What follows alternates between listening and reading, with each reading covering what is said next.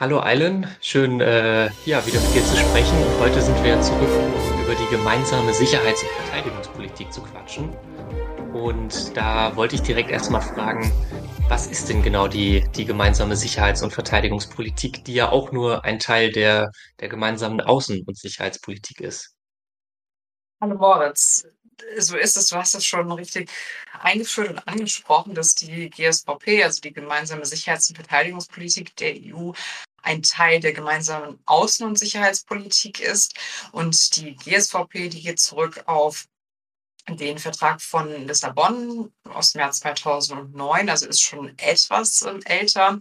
Und im Kern geht es bei der GSVP darum, die EU zu einem Akteur, zu einem globalen Akteur im internationalen Krisenmanagement zu machen. Und ein Kernelement davon ist, so zumindest äh, der Anspruch, äh, den, äh, einen Aufbau permanenter zivil-militärischer Planungs- und Führungsstrukturen für EU-Einsätze zu errichten, zu etablieren. Und ein Teil, ähm, der quasi von der GSVP abgedeckt wird, sind die sogenannten Petersberg-Aufgaben. Die sind dem einen oder der anderen vielleicht ein Begriff im Zusammenhang des Afghanistan-Einsatzes. Äh, Im Kern geht es um beispielsweise um humanitäre Aufgaben und Rettungseinsätze, aber auch friedenserhaltende Aufgaben, ähm, aber, bis, äh, aber auch Kampfeinsätze bei der Krisenbewältigung. Und die GSVP hatte sich quasi mit dem Vertrag von Lissabon zum Ziel gesetzt, diese Aufgaben mit in ihr, sozusagen ihr Aufgabenspektrum aufzunehmen.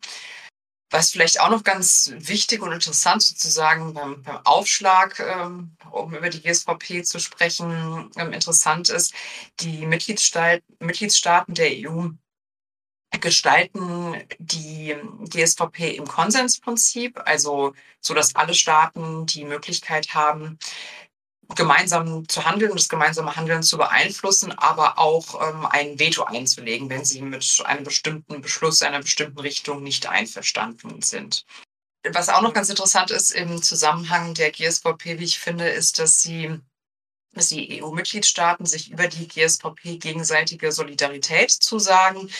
Beispielsweise im Falle eines Angriffs auf das Territorium eines Mitgliedstaates verpflichten sich die anderen Mitgliedstaaten zur Hilfe und Unterstützung. Das klingt zumindest in der Anlage sehr ähnlich zu dem, was die NATO im sogenannten Artikel 5 Fall machen würde. Denn auch da verpflichten sich die Mitgliedstaaten ja zu, also zur Unterstützung einer für alle, alle für einen. Und das ist quasi in der, in der Konzeption auch sehr ähnlich gedacht. Und äh, die Besonderheit der, der GSVP, was, äh, wie zeichnet die sich die aus? Das ist eine, eine gute Frage. Also in der, äh, in der Theorie und in der Anlage hm, geht es darum, dass die EU-Staaten sich in diesem Politikfeld, also der Sicherheits- und Verteidigungspolitik, enger zusammenschließen wollen. Was ich würde sagen, in manchen Fällen ganz gut gelungen ist, äh, in anderen weniger. Vor allen Dingen, wenn man sich die militärischen Fähigkeiten anschaut, würde ich sagen, da ist schon noch sehr viel Raum und Luft nach oben. Denn die EU quasi als Institution ist genauso wie die NATO als Organisation abhängig von der militärischen Ausstattung, die die Mitgliedstaaten zur Verfügung stellen. Also es gibt nicht so etwas, was häufig in den Medien auch immer wieder diskutiert wird, wie eine EU-Armee oder eine europäische Armee. Das gibt es nicht. Es ist von, von manchen ein, ein langfristiges Ziel, zumindest oder versehen mit politischen Ambitionen. Aber davon sind wir noch sehr weit entfernt, denn daran schließen sich ja so Fragen an, wie wer würde eine solche Armee befehligen und müsste es dafür nicht erstmal quasi einen, ja, einen äh, EU-Staat geben, in dem alle Nationalstaaten dann aufgehen.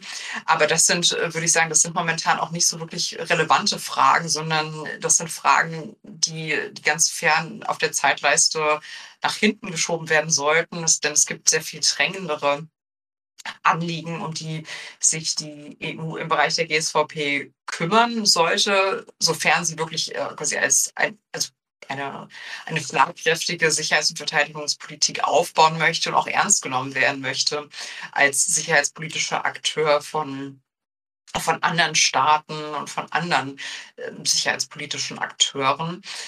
Ein Schritt dorthin, den die EU erst kürzlich beschlossen hat, ist es ähm, im Bereich der militärischen Fähigkeiten eine sogenannte schnell verlegbare Eingreiftruppe zu etablieren, die sogenannte EU äh, Rapid Deployment Capacity, die bis zu 5000 Soldaten und Soldatinnen umfassen soll.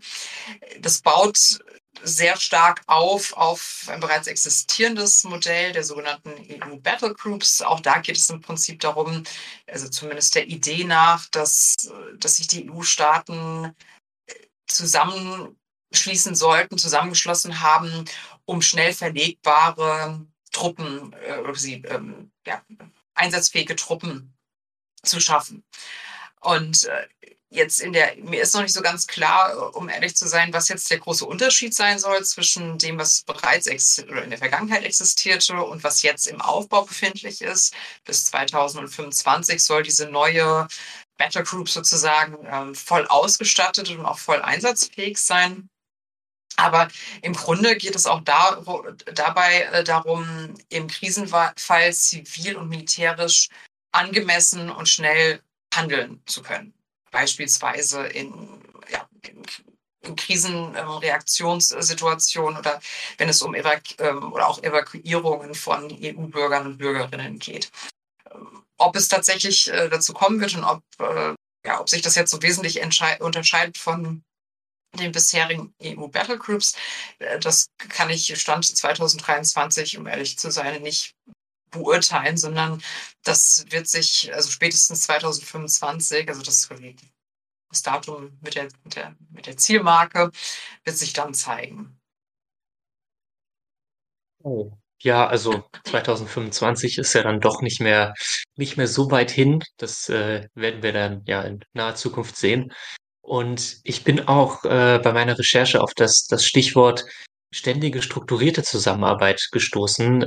Ähm, was kannst du uns dazu sagen? In welchem Kontext muss man, muss man das betrachten, wenn, wenn die GSVP ja jetzt doch schon sehr, sehr ähnlich im, im Vergleich zu anderen existierenden Strukturen ist? Hm.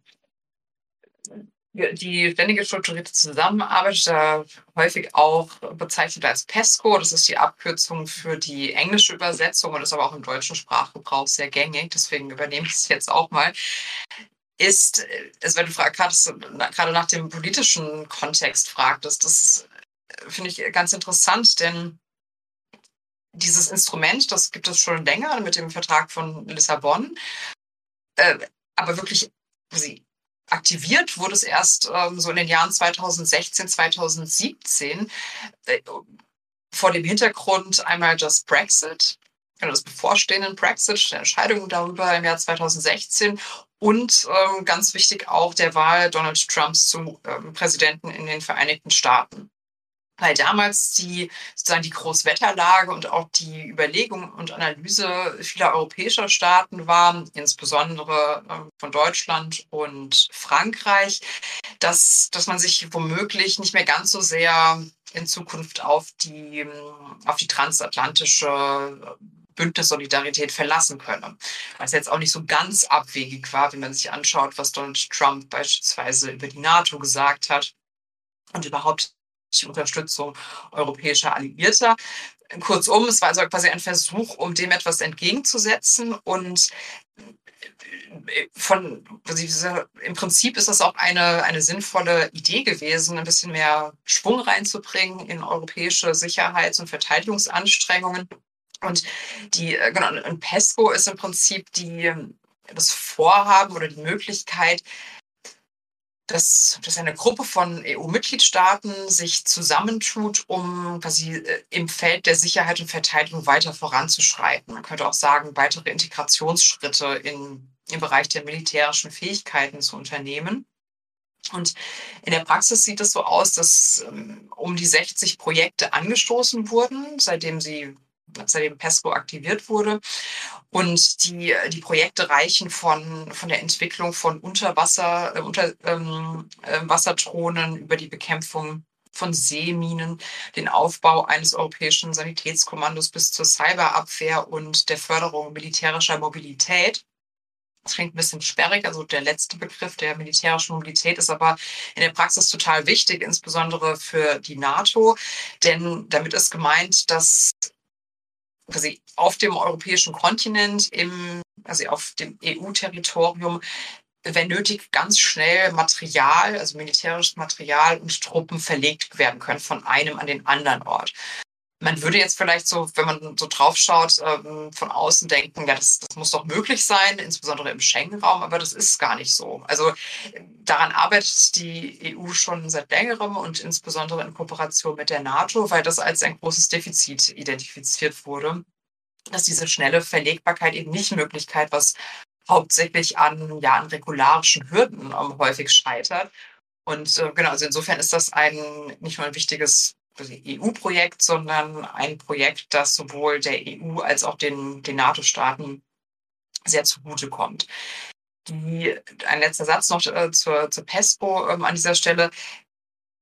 Das, wie gesagt, ist erstmal, finde ich, ein, ein, sehr guter und auch sinnvoller Schritt, eben zu sagen, wir auch als EU-Staaten, wir wollen uns mehr integrieren im Bereich der militärischen Fähigkeiten und Verteidigungsfähigkeiten. Die häufig nicht ganz zu Unrecht geäußerte äh, Kritik ist aber, dass die EU wahnsinnig gut darin ist, ganz viele Strukturen einzuführen und äh, quasi Unterorganisationen noch und nöcher, dass dabei aber wenig Schlagkräfte, ähm, schlagkräftige Fähigkeiten oder Truppen herauskommen. Und äh, genau, wie ich sagte, es ist nicht so ganz zu Unrecht, äh, diese Kritik. Die wird nicht zu Unrecht äh, geäußert. Äh, das bedeutet aber nicht, dass die EU nicht weiter versuchen sollte, in diesem Bereich voranzuschreiten. Und insbesondere in den Feldern, in denen die NATO nicht aktiv werden kann, äh, sollte die EU noch viel stärker unterstützend wirken, wenn es ähm, um die, ja, um die kollektive Verteidigung Europas, der EU und NATO geht. Spannend. Also das, äh, ja, den, die, die Prozesswege irgendwie so ein bisschen verkürzen, effizienter machen und so als unterstützendes Konzept habe ich das Ganze jetzt verstanden. Ähm, gleich direkt die Frage, das hat sich ja jetzt schon nach sehr viel, nach sehr vielen Stärken, nach sehr vielen Vorteilen angehört. Gibt es denn irgendwelche Nachteile, Probleme bei der GSVP? Ja, davon gibt es ganz viele. Und ich hatte versucht, äh, die eine oder andere Schwäche auch schon in meinen vorherigen Ausführungen einzubauen oder zumindest anzudeuten. Ich würde sagen, die mit die größte Schwäche ist, dass es immer noch wesentliche strategische Differenzen zwischen den EU-Mitgliedstaaten gibt. Also die Frage, was wollen wir eigentlich mit so einem Instrument? Warum ist es sinnvoll, dass wir in diesem Politikfeld, wie in vielen anderen Politikfeldern, die ja auch schon vergemeinschaftet sind, weiter voranschreiten und quasi zu einer, zu einer weiteren Integration kommen. Und äh, da auch die EU und auch viele Mitgliedstaaten dieses, äh, dieses Defizit ähm, erkannt haben, haben sie im vergangenen Jahr, also, stimmt, also eben 2020 ähm, war es, glaube ich, ähm, als, als der, als zum ersten Mal ein sogenannter strategischer Kompass äh, beauftragt wurde im vergangenen März 2022 ist er dann veröffentlicht worden, worden. Und mit diesem Dokument äh, war dann zum ersten Mal der, der Versuch verbunden, auch zu einer gemeinsamen Bedrohungsanalyse zu kommen oder erstmal zu überlegen, wo, wogegen müssen wir uns eigentlich als EU-Staaten bedrohen? Was sind die Risiken, ähm, die Herausforderungen und wie wollen wir darauf antworten? Und dieses Dokument wurde dann letztendlich mit etwas Verspätung im vergangenen März vorgelegt und ich finde, das Resultat ist gar nicht so schlecht. Also es lässt sich ähm, sehen. Was daraus jetzt gemacht wird, das ist nochmal eine andere Frage. Der, der erste Implementierungsbericht, das ist auch so ein ja, sehr schön sperriger Begriff, der wurde jetzt erst vor ein paar Wochen veröffentlicht. Ich finde, also kann man sich auch, kann man sich auch gerne mal durchlesen. Der ist fast, glaube ich, nicht mehr als 15 Seiten und äh, erkennt zwar auch noch einige Defizite an, aber ist man in, an der einen oder anderen Stelle vielleicht aber auch ein bisschen zu optimistisch. Also das, ja, würde ich sagen, das sollte man ein bisschen mit, ähm, ja, mit Vorsicht genießen, wenn man solche Dokumente liest. Aber vom Prinzip her ist es erstmal, finde ich, ein, ein sinnvoller Schritt gewesen, überhaupt äh, ein solches, eine solche ja, intellektuelle Übung gemeinsam zu machen. Und äh, immerhin, also der Grund, weswegen die Veröffentlichung sich etwas verzögert hatte, ist auch sehr naheliegend. Und der Russe, ich sagte, im März vergangenen Jahres wurde er dann veröffentlicht. Und ähm, einen Monat davor hatte Russland quasi einen Frontalangriff auf die Ukraine gestartet, wie wir alle wissen. Und vor diesem Hintergrund wurde dann die Veröffentlichung nochmal zurückgehalten und wurde nochmal geschaut, okay, ist das, was wir quasi vor dem 24. Februar ähm, zusammen uns aufgeschrieben hatten und überlegt hatten, ist das noch gültig ne, am 25. Februar 2022? Und ähm, tatsächlich ist eine, also eine, eine wesentliche Anpassung gewesen, dass Russland als die zentrale Bedrohung für europäische Sicherheit identifiziert wird. Ja, okay. Ähm, ja, okay. Auf den strategischen Kompass, da können wir gleich nochmal zum Ende drauf eingehen. Aber vorher, du hattest ja schon angesprochen, dass der, dass der ähm, 2016 die GSVP so ein bisschen präzisiert wurde, da nochmal was vorgelegt wurde. Nämlich äh, im Juni war das Jahr 2016, dass der, der Europäische Rat die fünf Prioritäten äh, sind's ja mal äh, ausgesprochen hat oder definiert hat. Und die sind ja die äh, Sicherheit der Europäischen Union, dann die Widerstandsfähigkeit von Staaten und Gesellschaften in der östlichen und südlichen Nachbarschaft der EU, dann ein integrierter Ansatz zur Bewältigung von Konflikten und äh, auf Zusammenarbeit beruhende regionale Ordnung und eine globale Ordnungspolitik für das 21. Jahrhundert. Und am Ende des Jahres kam ja dann nochmal so eine, ein, eine noch weitere Präzision des Ganzen. Da wurden ja 13 Vorschläge gemacht, wie man diese Prioritäten umsetzen kann. Du meintest ja jetzt schon, dass äh, einige Ziele etwas zu optimistisch betrachtet wurden. Wie, wie sind denn die, äh, die fünf Prioritäten umgesetzt worden? Sind sie alle erfüllt worden? Welche vielleicht nicht ganz so? Ich würde mal mit dem, mit der Haben-Seite beginnen. Also was hat sich getan? Welche Fortschritte können wir beobachten? Und auch wenn ich jetzt äh, vorhin sagte, man muss dann im Einzelnen wirklich schauen, was ist aus diesen 60 PESCO-Projekten geworden, beziehungsweise was wird aus ihnen. Also zum Teil bewegt sich da nicht ganz so viel oder zumindest nicht so viel und schnell, wie es von manchen Beobachtern und Beobachtern gewünscht wird. Aber nichtsdestotrotz würde ich auf jeden Fall die Aktivierung der PESCO, also der ständigen strukturierten Zusammenarbeit, auf jeden Fall als Fortschritt verbuchen. Also überhaupt erstmal den politischen Willen aufzubringen, um zu sagen, ja, wir erkennen, dass wir mehr zusammen machen können und müssen. Ich finde, das ist schon mal ein, ein Fortschritt äh, für sich genommen.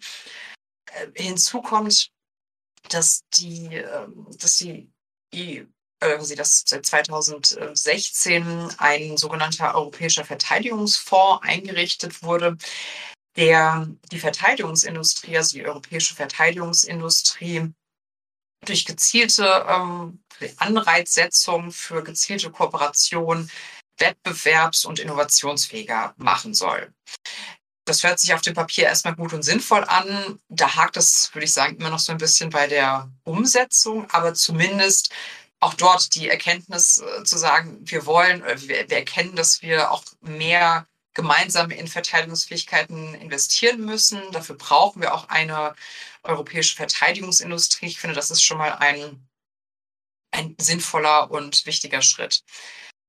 Hinzu kommt, das habe ich vorhin schon angesprochen, die insbesondere in Kooperation mit der NATO die Verbesserung militärischer Mobilität auf dem europäischen Kontinent, was jetzt nochmal an, an Bedeutung und auch Brisanz gewonnen hat, würde ich sagen, seit dem vergangenen Jahr, seit dem russischen, erneut russischen Angriff auf die Ukraine, äh, ist doch vielen äh, Beobachtern und Beobachterinnen nochmal klar geworden, wie wichtig es ist, dass, wie gesagt, dass im Notfall, im Ernstfall schnell von, weiß nicht, zum Beispiel äh, von Deutschland nach Litauen Truppen und Material bewegt werden können.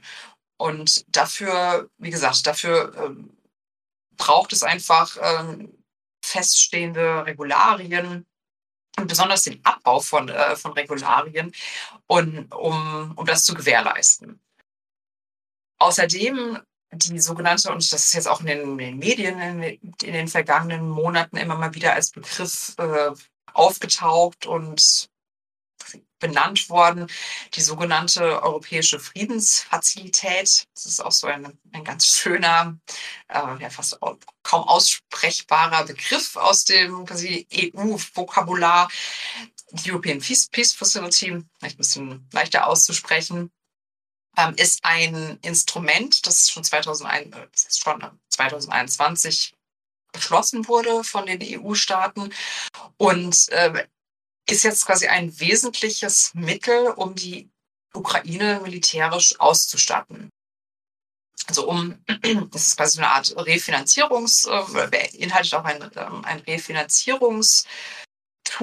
Also das heißt, das, was die EU-Staaten individuell an, an Waffen an die Ukraine spenden und abgeben, kann bis zu einem gewissen äh, Prozentsatz von, ähm, von Seiten der EU refinanziert werden. Und das äh, ist ein, also ich würde sagen, es ist somit das äh, potenteste Mittel momentan von Seiten der EU, um die, um die Ukraine militärisch zu unterstützen mit, ähm, mit Waffensystemen. Und das war also quasi also auch so angelegt, dass damit eben auch militärisch Drittstaaten unterstützt werden können.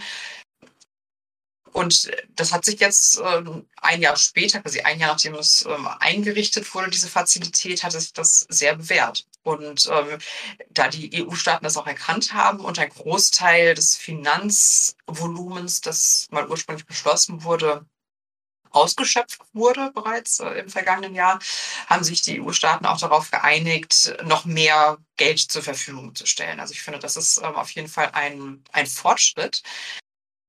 Was man sonst noch ähm, sagen kann äh, auf, auf, auf der Habenseite ist sicherlich, dass auch die äh, EU-Staaten genauso wie die NATO-Staaten zu einem Großteil sind ja deckungsgleich, mittlerweile 22, womöglich bald 23, wenn Schweden nach Finnland der NATO auch noch beitreten wird, dass die Verteidigungshaushalte der, der Mitgliedstaaten deutlich aufgestockt werden müssen. Und auch da würde ich sagen, hat sich seit den, nicht erst seit dem vergangenen Jahr, also nicht seit, nicht erst seit 2022 schon, sondern schon in den vergangenen Jahren eine, oder lässt sich eine Tendenz, eine Positivtendenz erkennen, die, ja, die darauf hindeutet, dass die Mitgliedstaaten eben erkannt haben, dass mehr Mittel und mehr Fähigkeiten mehr Geld voraussetzen. Was vielleicht noch äh, ein letztes, äh, quasi noch zu dem Punkt, was, wo lässt sich noch nacharbeiten? Das ist äh, zum einen, äh, das ist jetzt aber weniger unser Thema heute, das, dazu könnten wir noch mal eine eigene Folge machen, die EU-Politik zur Cyberabwehr. Da ist sicher noch viel Spielraum nach oben. Genauso, wenn es um die Umsetzung des EU-Instrumentariums für die Bekämpfung oder der Begegnung von hybriden Bedrohungen geht. Das war nur um zwei Beispiele zu nennen, wo sicher noch nachgearbeitet werden muss. Ja, auf jeden Fall. Also äh, genau, Cybersicherheit ist ja auch ein großes Thema, interessantes Thema. Ähm, aber klingt ja schon mal gut, wenn die, wenn die Wichtigkeit dahinter äh, erkannt wurde und jetzt auch immer mehr Staaten da sich, sich hinbewegen, das zu fördern und so. Das ist ja schon mal, schon mal ganz positiv, finde ich. Und um jetzt äh, auf den, den strategischen Kompass zurückzukommen, du hast ja jetzt schon einiges dazu erzählt, aber der ist ja, zeichnet sich ja dadurch aus, dass er so als, als Handlungsempfehlung in einigen Bereichen, äh, ja, dass es einfach eine Handlungsempfehlung ist äh, oder abgibt. Und die, die Bereiche sind ja Krisenbewältigung, Resilienz, Kapazität und Partnerschaft. Und da wollte ich dich mal fragen, du hast ja schon angesprochen den Ukraine-Krieg, dass sich darauf, äh, im Hinblick darauf einiges verändert hat. Aber wie ist auch der Unterschied zu den äh, fünf Prioritäten, die es 2016 gab? Kann man da so einen Unterschiede erkennen? Oder ich würde sagen, es ist vor allen Dingen, also dass der strategische Kompass als eine sozusagen als ein Fahrplan, eine Konkretisierung der global, globalen Strategie der EU aus dem Jahr 2016 zu verstehen ist. Also noch konkreter benennen, was bedeutet das denn jetzt eigentlich, was wir 2016 und sozusagen ins, ins Stammbuch geschrieben haben. Und vor allen Dingen, das, das nannte ich ja vorhin schon, ist doch ein, ein wesentlicher, eine wesentliche Neuerung und Änderung, dass, dass sie eine gemeinsame Bedrohungsanalyse vorgenommen haben, also alle EU-Staaten. Also hm, welche, mit, auf was müssen wir uns einstellen? Wodurch sehen wir uns alle bedroht? Wie können wir darauf reagieren? Und sicherlich ist dieses Dokument auch stark, und wie, wie, kann es auch anders sein, oder wie sollte es auch anders sein, stark geprägt von den Erfahrungen oder erstmal von dem Umstand, dass wir ähm, zum ersten Mal seit 1945 einen wirklich groß angelegten Flächenkrieg ähm, äh, auf dem europäischen Kontinent ähm, beobachten müssen. Also insofern ähm, ist das schon mal ein, würde ich sagen, eine, eine wichtige Unterscheidung was auch äh, eine, einen, ich würde sagen, einen Fortschritt markiert, insofern als die, ja, die, sozusagen, die Großwetterlage einfach richtig analysiert wird und eingefangen wird von, von der EU, von den EU-Mitgliedstaaten, ist, dass anerkannt wird, dass wir uns wieder in einem Zeitalter der Großmächte-Konkurrenz befinden also zum Beispiel spricht auch, wird in diesem Dokument ganz konkret von der Zeit des strategischen Wettbewerbs gesprochen oder dass die, die, was ich, die Zeit, in der wir uns aktuell befinden, geprägt sei von einer Rückkehr zur Machtpolitik. Und das mag jetzt erstmal, äh, das mag jetzt erstmal nur so wie ein paar Floskeln ähm, daherkommen und klingeln, aber ich finde, das ist für die EU schon ein, ein großer Fortschritt, um nicht unbedingt äh, dort dahingehend, dass, dass die EU sich jetzt als geopolitischer Akteur begreifen kann und sollte, weil dafür einfach auch noch das, das Instrumentarium, die auch militärischen Mittel fehlen. Aber wie gesagt, erstmal anzuerkennen, was so um einen herum passiert und das auch richtig einzufangen, das finde ich, das ist schon sehr wichtig. Und eine, ja, kann man äh, der EU auf jeden Fall positiv ähm, an, anheften, sozusagen. Und äh, auch ganz wichtig ist weiterhin, dass sie, ähm, dass sie dem strategischen Kompass darauf hinweisen, also die EU-Staaten, dass sie die Kooperation mit der NATO noch weiter ausbauen wollen und auch den, den Link sozusagen zu den USA, also die transatlantischen Beziehungen, als, als wichtig äh, und, ähm, und auch ähm, ja, sehr bedeutsam anerkennen. Also das quasi, das ist natürlich alles nicht vollständig und ich meine, man könnte, glaube ich, eine ganze, ganze einzelne Folge über den strategischen Kompass und die Umsetzung machen, aber so als, ich würde sagen so als Einstieg, denke ich, sind das mit die wichtigsten Punkte zu diesem Dokument. Ja, also es äh, klingt auf jeden Fall nach, nach vielen Sachen, wo man noch mal ein bisschen mehr in die Tiefe gehen kann. Aber so insgesamt, äh, du bist der Meinung, die Entwicklung ist auf jeden Fall richtig, nicht perfekt, aber auf jeden Fall in die richtige Richtung und es läuft. Ja, es läuft vielleicht nicht, aber Ja, zumindest die Richtung stimmt. Und ich bin, äh, ja, wäre momentan eher, also wenn ich jetzt quasi eine Note abgeben müsste oder ein, ein Insgesamtfazit, würde ich sagen, ich bin eher positiv oder optimistisch bestimmt als, ähm, als pessimistisch. ja, super. Ja, dann äh, damit vielen Dank für das Gespräch über die gemeinsame Sicherheits- und Verteidigungspolitik und bis zum nächsten Mal. Danke, hat mir auch Spaß gemacht. Bis zum nächsten Mal.